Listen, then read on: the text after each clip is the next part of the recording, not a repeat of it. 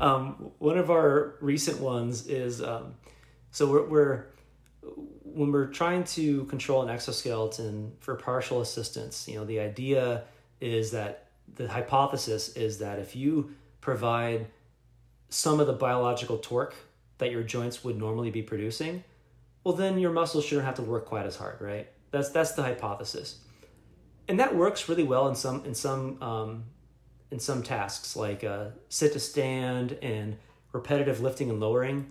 It does work quite well for those uh, fairly simple tasks.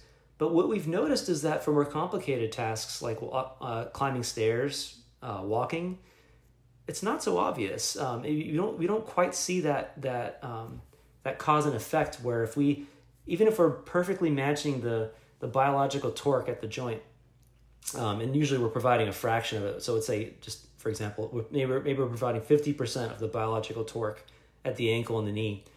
Well, that doesn't necessarily correspond to um, a fifty percent reduction in the muscle activation as measured by um, EMG sensors, electromyography.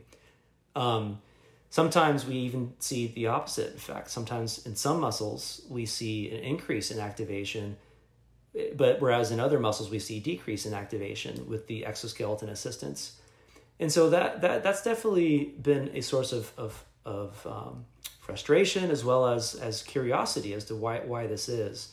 Um, is it because um, maybe the maybe a biological torque isn't the optimal torque for assisting human human muscular effort that's possible maybe the exoskeletons we've been using are just too big and heavy and bulky and that they change the person's gait because of that even though they're back even though they're back drivable maybe they're really back drivable but they're still kind of heavy and cumbersome.